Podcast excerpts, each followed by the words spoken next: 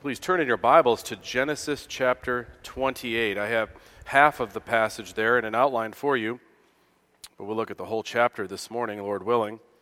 And throughout the scriptures in the Old Testament and a bit in the New Testament as well, God will be referred to as the God of Abraham, Isaac, and Jacob. Jacob's the third of the foundational patriarchs of the Old Testament. Through Abraham, God revealed his plan to bless a people. Uh, from those people would come the Messiah. Through Isaac, God revealed that he would perpetuate this seed eventually again through the coming Messiah. Isaac himself, uh, living through that time when his father offered him as a sacrifice, this pictured the giving of Jesus as a sacrifice. Now, through Jacob, through Jacob, we'll see God make even clearer his intentions for the people of Israel through the 12 sons of Jacob, who eventually, through Judah, uh, the Messiah would come. But Jacob is not starting out the best. In chapter 27, we see how, uh, for the second time, he swindles his brother. He's always working an angle. He is a conniver. His name means supplanter. Uh, in chapter 28, though, this chapter before us, we see how God takes Jacob from being a worldly materialist to a personal believer in Yahweh. Now, he's not perfected by any means. This is Jacob. He'll struggle with his old self throughout his life, depicted here in the scriptures. But here in chapter 28, something happens. Something that really has to happen for all of us at some point. Uh, we'll see how this unfolds in his life and then make some comparisons as we go. He goes from seeing God as a far off and almost a legend to being really close to Him, the God who is near to Him. Here, as I read God's holy word, this is Genesis chapter 28. Then Isaac called Jacob and blessed him and directed him You must not take a wife from the Canaanite women. Arise, go to Padan Aram, to the house of Bethuel, your mother's father and take as your wife from there one of the daughters of Laban, your mother's brother. God Almighty bless you and make you fruitful and multiply you, that you may become a company of peoples. May he give the blessing of Abraham to you and to your offspring with you, that you may take possession of the land of your sojournings that God gave to Abraham. Thus Isaac sent Jacob away and he went to Padan Aram to Laban, the son of Bethuel, the Aramean, the brother of Rebekah, Jacob and Esau's mother. Now Esau saw that Isaac had blessed Jacob and sent him away to Padan Aram to take a wife from there, and that as he blessed him, he directed him, You must not take a wife from the Canaanite women. And that Jacob had obeyed his father and his mother and gone to Padan Aram. So when Esau saw that the Canaanite women did not please Isaac his father, Esau went to Ishmael and took as his wife, besides the wives he had, Mahalath, the daughter of Ishmael, Abraham's son, the sister of Nebaioth. Jacob left Beersheba and went towards Haran. And he came to a certain place and stayed there at, that night, because the sun had set. Taking one of the stones of the place, he put it under his head and lay down in that place to sleep. And he dreamed, and behold, there was a ladder set up on the earth, and the top of it reached to heaven. And behold, the angels of God were ascending and descending on it. And behold, the Lord stood above it and said, I am the Lord, the God of Abraham your father, the God of Isaac. The land on which you lie I will give to you and to your offspring.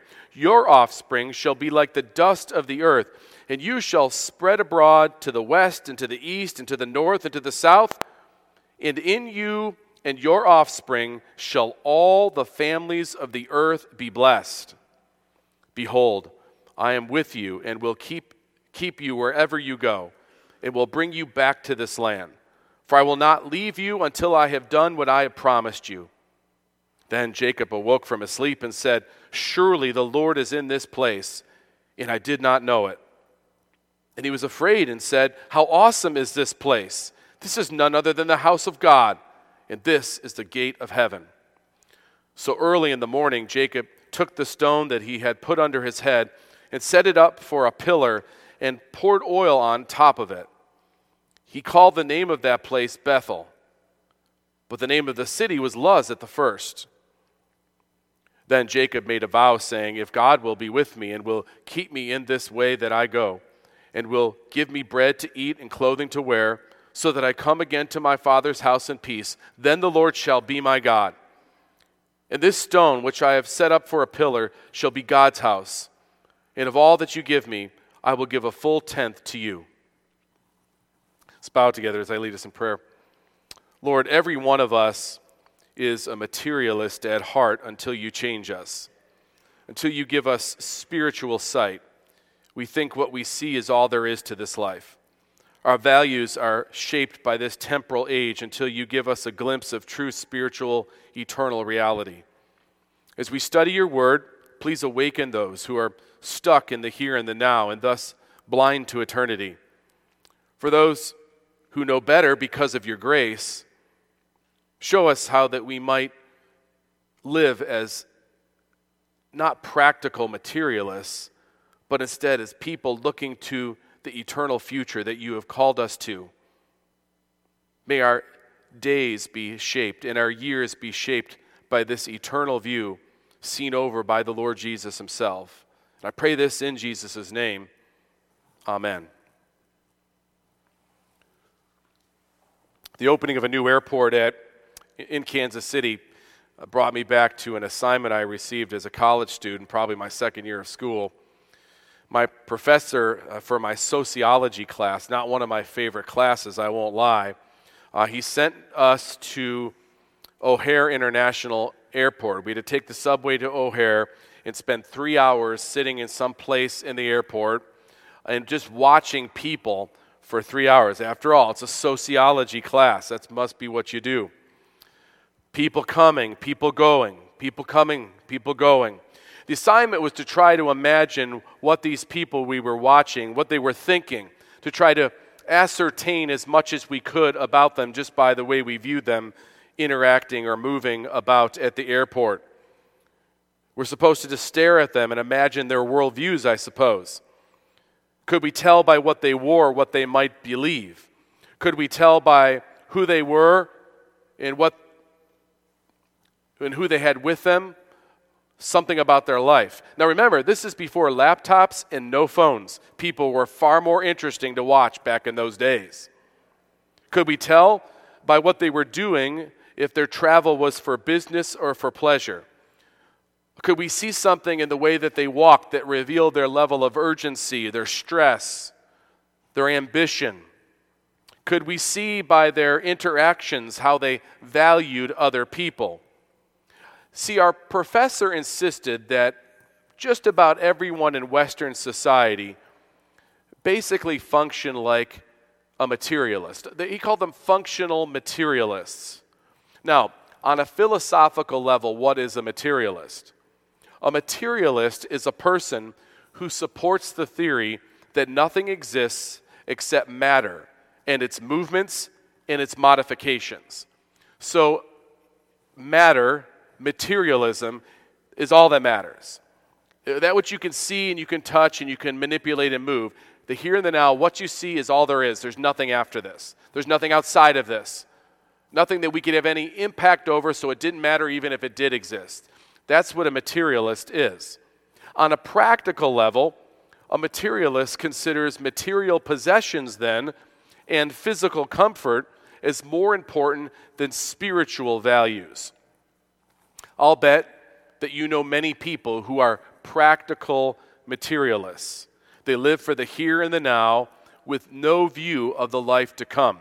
It's even more prevalent in Western culture because we have so much stuff to immerse ourselves with, to busy ourselves with, to concern ourselves about. People live for the natural world with no realization about eternal life and what comes next. Now, when we meet the patriarch Jacob compared to Abraham and Isaac, we see someone who is a practical materialist. He's a liar and he's a schemer. Yes, he has his past and his family story, but he doesn't lock into the spiritual realities of it. At this, to this point, we have not seen it at all. He's a conniver, he's a charlatan, and he's trying to set himself up for the most possible physical blessing he can have. He swindles his own brother twice so that he can gain earthly status and wealth. Ironically, even though this is true and he's a materialist, that swindling and that conniving leads him to be on the run, so he can't even experience the materials he has acquired. He was living a life of wandering, running, and unrest. Sure, his grandfather was Abraham, the great man of faith, who sojourned into the land of promise, knowing he would never even own any of it, but he knew that eventually heaven awaited. That grandfather with that spiritual that spiritual background, Jacob doesn't have any of that. He's only for the here and the now, and that's how he operates. Anything to get what he wants in the moment. Yes, Isaac was his father. God met with Isaac personally as well. Isaac showed fruit of faith in his life, as flawed as he was. But Jacob's life to this point is filled with anxiety, unrest, wandering, and confusion, and it comes directly from his materialistic world view. And this is true for those who live as practical materialists. Life in this world for them is a very scary mystery. And it's a scary mystery like that for everyone until we come to discover the God who is near. And that God grants us clear sight, spiritual sight, sight to the eternal that only comes through Christ. Jacob never presents as some deep spiritual giant, but he does come to know God in this life. He comes to know him personally. In chapter 28 is the beginning of him coming to know the God who is not just the stuff of legend, but the God who is near to him personally. We see in Jacob what I would call a progression for many of us. Maybe this is your story. He starts out as someone living on the run, living in anxiety. He's spiritually dull, spiritually unaware, blind to that which comes after this life. Then God meets him and he comes to personally realize the truth of the good news about God. That as he knows God and his gospel, he can be re- rightly related with God. And this is shocking to him. It upsets his whole world, and he has to see things through different lens. But this spiritual sight starts to shape his life. And finally, you'll see him make a commitment. It's a commitment God didn't call him to make, it's just a response, almost a reflex, to now having spiritual sight coming from blindness to sight changes everything about his intentions to obey. We see all of this in chapter 28. Sure, we're going to see more of the old Jacob constantly struggling against the new Jacob as the chapters unfold. But make no mistake for all of us, we have to come to this place of realizing there's more than just what you see in front of you. There's more to this life than just the material stuff that we occupy so much of our time in energy and passion concerning. Now, let's look at Jacob's life unfold here in chapter 28, and you'll see what I'm suggesting here. The chapter starts with anxiety as the backdrop. You remember in chapter 27, Rebecca, Jacob's mother, said, You got to get out of here. Esau wants to come and kill you. In fact, that's all Esau talks about is how he's going to kill you for stealing the birthright and stealing the blessing. He's livid at the scheming that Jacob perpetrated to gain these things from him. So Rebecca says, You got to get out of Dodge. You got to get out of here. Now, what an ironic thing. This materialist who does everything to get this stuff, but he has to run away because Esau is going to kill him. And by this time, Isaac, who favored Esau, realizes that Jacob is God's choice. And he doesn't want to stand in the way any longer of God's will because he sees it can't be stopped. So he also tells Jacob, You got to get out of here. You just feel the anxiety in Jacob's life. And that's the fruit of his materialism, the fruit of how he's treated people. And now he's on the run. Uh, he's spiritually blind and has to get out of this place. Verse 1 Isaac called Jacob and blessed him and directed him. You must not take a wife from the Canaanite women. Now, notice the change in Isaac. Isaac didn't tell Esau any of the sort. Even though Esau was his favorite, he let Esau marry two Canaanite women. Remember, this isn't about race, this is about their faith commitment. This is about who they were as people morally and religiously. And the Canaanites were the worst of the worst in that region. And Esau had already married two women, violating God's call to marry one wife. He marries two, and they're both Canaanite women. And Isaac recognizes Jacob's now going to leave. He's the chosen one. When you go, go where you can find a wife of like mind and faith. Arise, go to Padan Aram, the house of Bethuel, your mother's father, and take as your wife from there one of the daughters of Laban, your mother's brother. It's odd to us, but 4,000 years ago it wasn't so odd. And they went to a clan that was known to them. It's where Rebekah came from. Isaac had come to peace with the fact that Jacob was God's chosen covenant carrier. Go back to Laban's house and find a wife there as you're leaving or fleeing from your brother. So, this unrest, this anxiety, sends him on a journey, and the journey is not a spiritual one. Now, Isaac gives him a bit of a blessing, but this is not changing the way Jacob looks at a situation. Nevertheless, look at the blessing of the words that Isaac says God Almighty bless you and make you fruitful and multiply you.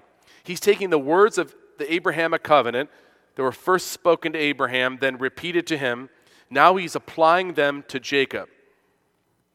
Verse 4 May he give the blessing of Abraham to you and your offspring with you, that you may take possession of the land of your sojournings that God gave Abraham. He speaks this blessing. This is an eventful marking for sure, but the reality is Jacob himself is still spiritually lost. There's a palpable anxiety about the life of Jacob. It never fully leaves Jacob's life all the way to the end. But here he's purely on the run from Esau.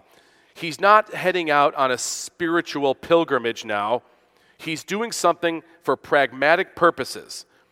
It's ironic, a materialist who gets legal rights to the materials, but he has to abandon them. That's always, by the way, what happens with the stuff we think will satisfy. It never does.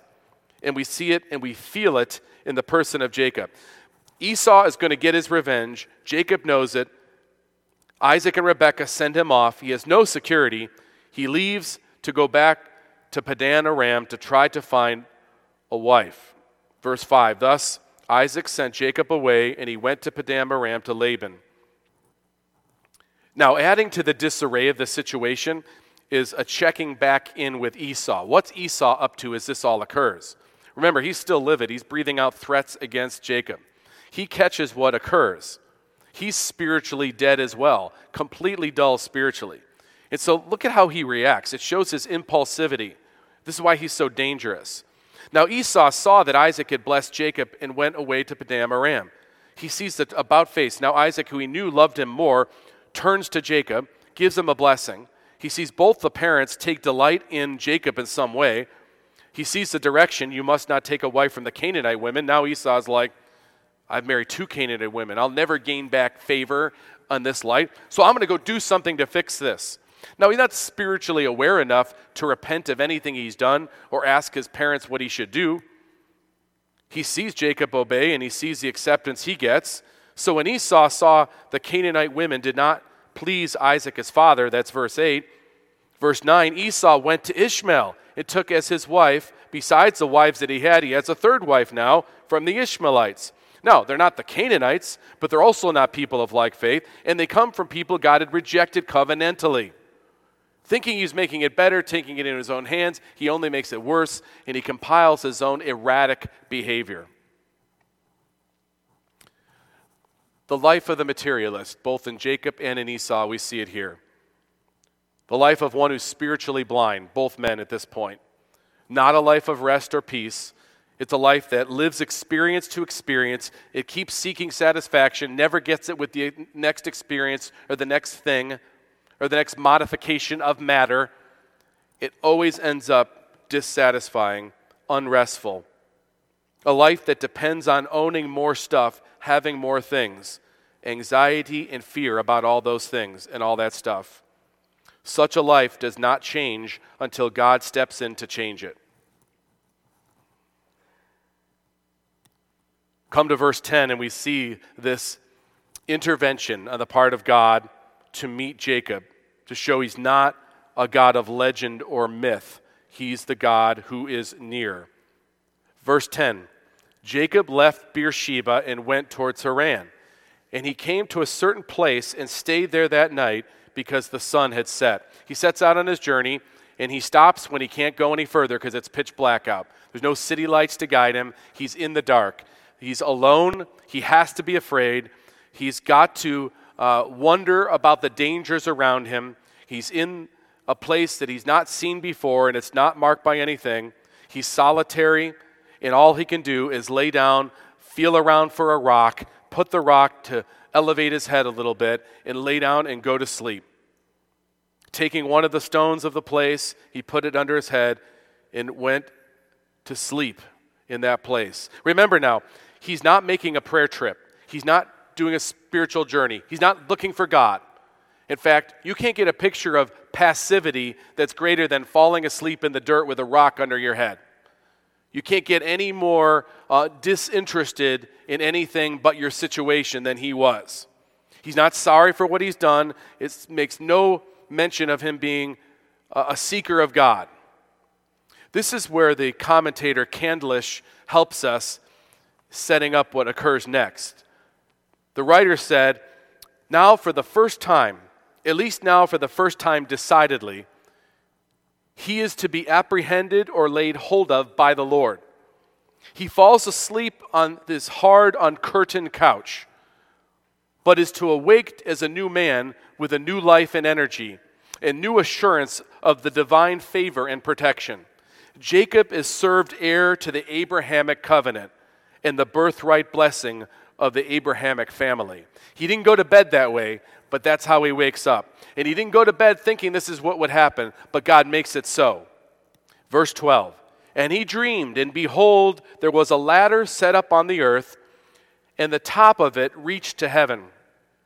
Behold, the angels of God were ascending and descending on it. Now, first of all, the language should harken back to something we've read in Genesis before. Do you remember a tower that reached into the heavens? The Tower of Babel. This was that episode where people in a city tried to ascend to get in the face of God. It was an act of rebellion. We'll build this tower that ascends into the heavens so we can be like God and make a name for ourselves. In fact, that's what it says in Genesis 11. Come, let us build for ourselves a city and a tower with its top into the heavens, and let us make a name for ourselves.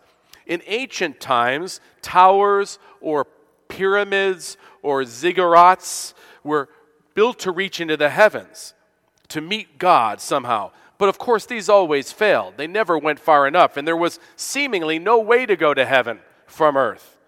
This would be the materialist view. There's nothing beyond the earth. But now, because of this dream, there's a ladder set up on the earth, and the top of it reaches to heaven. He's laying flat on his back, he's not climbing it. But he views something. Angels of God were ascending and descending on it, up and down, into heaven and back to earth, back to heaven and back to earth. So, life is not materialism. There is a passage between heaven and earth, there is a link between God and man. And Jacob knows this is true because this is what is being communicated in the dream. But what confirms it is what God then speaks in this revelation to Jacob. This is where he meets the God who is near. It says in verse 13 Behold, the Lord stood above it and said, I am the Lord, the God of Abraham, your father, and the God of Isaac. On the top of the stairs is God, and he's reachable because of this ladder. And I'm the God of all of this. The land on which you lie, I will give to you and your offspring. He's still laying. He hasn't gotten up. He wasn't seeking God. He's still laying there, and God's speaking to him about this passage between heaven and earth. He's speaking about the blessing that he will pour out upon Jacob. Your offspring shall be like the dust of the earth. Remember what he told Abraham? Your offspring will be like the stars in the heavens. But Jacob's laying in the dust of the earth. Look over to your left and to your right. See all that dust? That much dust marks the spread of your people across the west and the east and the north and the south.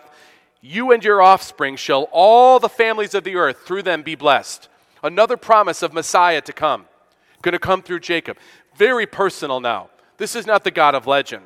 This isn't the God he had heard about. This is the God of Abraham and Isaac now speaking to Jacob and showing him that there is passage between heaven and earth on this ladder. Behold, I am with you, and I will keep you wherever you go, and will bring you back to this land, for I will not leave you until I have done what I have promised you. There's the immediate truth of the promise of keeping him in the land, but like the Abrahamic promise, there is a future, eternal reality of taking the promised land that lasts beyond this material existence. This is revolutionary in the life of Jacob. It should be revolutionary in all of our lives when we go from realizing there's more than just the material. The God who Jacob thought was far off, if he existed at all, is now to him very near. And I want you to note once again, I can't emphasize this enough. Noah did not seek God, God sought Noah. Abraham did not seek God, he was a pagan going a different direction. God sought Abraham. Isaac did not seek God, God sought Isaac. And here's Jacob sleeping on a rock in the dirt. He wasn't praying, he wasn't seeking God, there's no spirit of seeking in Jacob, but God sought Jacob. God found Jacob. You did not seek God, He found you, and He made you His own. What made this so life changing to Jacob? It completely, it completely borned him again. Now, we wouldn't know how profound the ladder vision is if there were not for some more revelation about this in the New Testament. It becomes even more profound when you examine it through the lens of the, the New Testament. In John chapter 1, the Lord Jesus is calling his disciples and he's assembling this ragtag group of individuals, fishermen and others, to be his first disciples who become apostles. In John chapter 1, starting at verse 43, listen really close. The next day, Jesus decided to go to Galilee. He found Philip and said to him, Follow me. Now, Philip was from Bethsaida, the city of Andrew and Peter. Philip found Nathanael and said to him, We have found him of whom Moses in the law and also the prophets wrote, Jesus of Nazareth, the son of Joseph. So they go to their friend or their relative, Nathanael. Nathanael, we found the Messiah.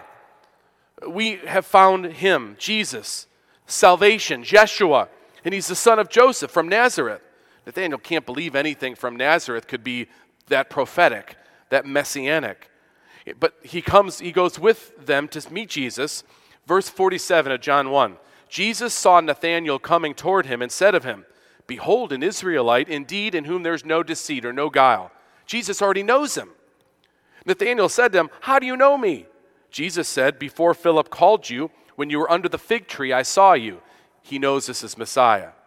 Nathanael answered, Rabbi, you are the Son of God. You are the King of Israel.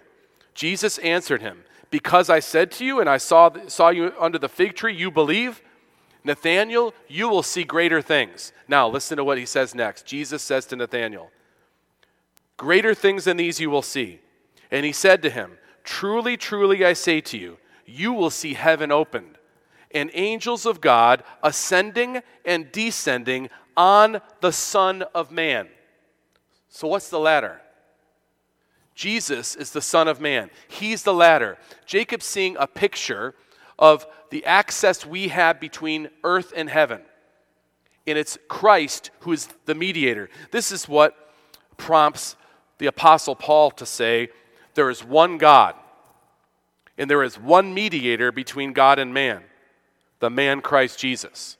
So now we see why this is so profound to Jacob. He's not a materialist anymore. He knows the supernatural is real. He knows that God is real. He's spoken to him, he's promised to him. And the way to God is clear. He's created a way for him in us to know him. And we know from the New Testament shining the revelation on it that this mediator, this Jacob's ladder, is Christ. And this borns us again. This changes us. This makes us know it's not just materialism. We know there's more to this life than simply what we see in front of us. It's true, we all get distracted by it, even believers. But in our moments of clarity and hopeful, hopefully spiritual sanity, we come to this place on a regular basis to remember the spiritual is true so that our lives are not lived like practical materialists. And it shapes what you learn here in His Word and through this Word preached, reminds us about the right perspective we're supposed to have on all the things that face us. God meets us in our experiences, even when we're not reaching for Him. And this word of promise becomes central to Jacob's life for all the struggles he still has. God's word of promise of gospel truth is exactly what Jacob needed, even though Jacob had not sought it. Maybe you didn't come here this morning looking for God's word, but you've just received it. And Jacob awoke from his sleep, it says in verse 16. This is his response Surely the Lord is in this place. This isn't just material. He is here, He is with me. I just didn't know it, but now you know it. And he was afraid and said, How awesome is this place! This is none other than the house of God, and this is the gate of heaven. The church would, could use a fresh encounter with the true God again. It would change how we would approach him. Jacob recognizes the personal nature of God's call upon him, and he see, sees God initiating this call. He was on a carnal pilgrimage to run away from Esau. Now everything has changed. And he describes it as a, a dreadful occurrence to be in the presence of the living God. He was astonished. He was awestruck. He was terrified, no doubt. But he heard the words of promise come to him. He knew who he was. Yet God still called him. That place, that meeting induced reverence and awe. In that meeting went on to shape the rest of his life. Now, if you look at verse 18 down to the end of the chapter, what you have is a response that's uh, what you would say is a, an expected response from someone who meets God. Now, please note, God did not tell him to make a vow in return. What Jacob does is a reflex to what he just heard. He hears gospel truth, and like any of us who really believe the gospel, we want to say to the Lord, What can I do now? What can I do? And that's fine as a reflex of, res- of gratefulness, and it should make sense that we would want to honor our Savior.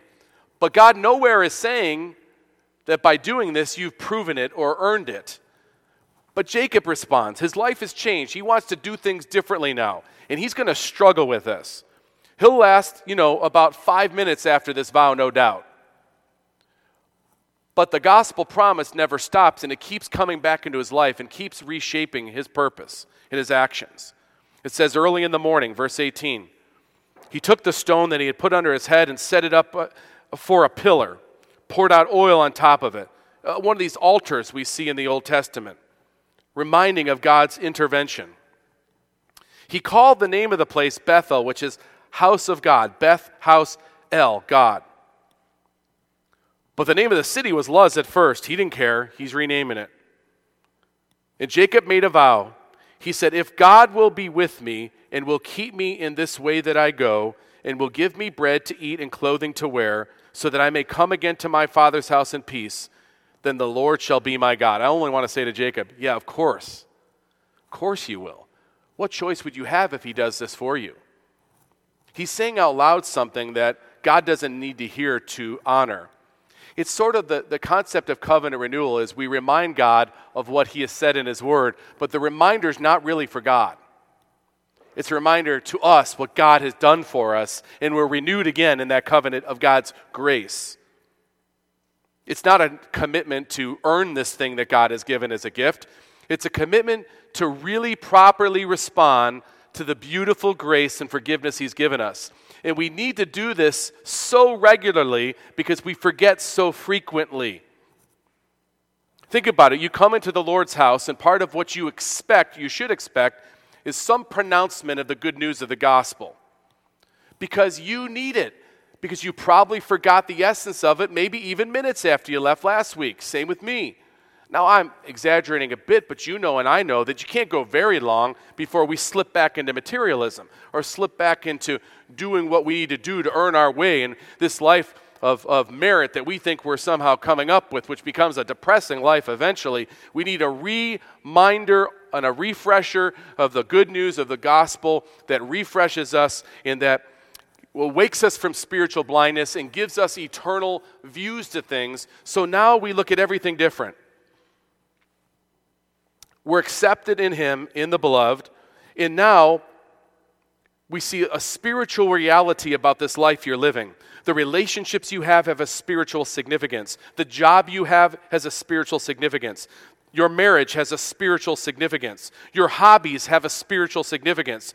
Your schooling has a spiritual significance. There is an unseen spiritual dimension to everything that your new birth has given you new perspective concerning. You know now what's true. Spiritual sight is life shaping, it's sight that gives security beyond these brief days. Candlish, who I've quoted often, said, We seem to have here the instinctive impulse of the new creature under the regenerating or reviving influence of the Holy Spirit.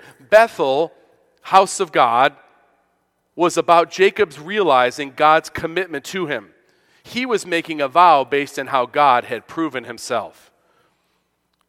Beloved, life in this world is a scary mystery until we discover the God who is near, and that God grants us clear sight through Christ. Let's pray.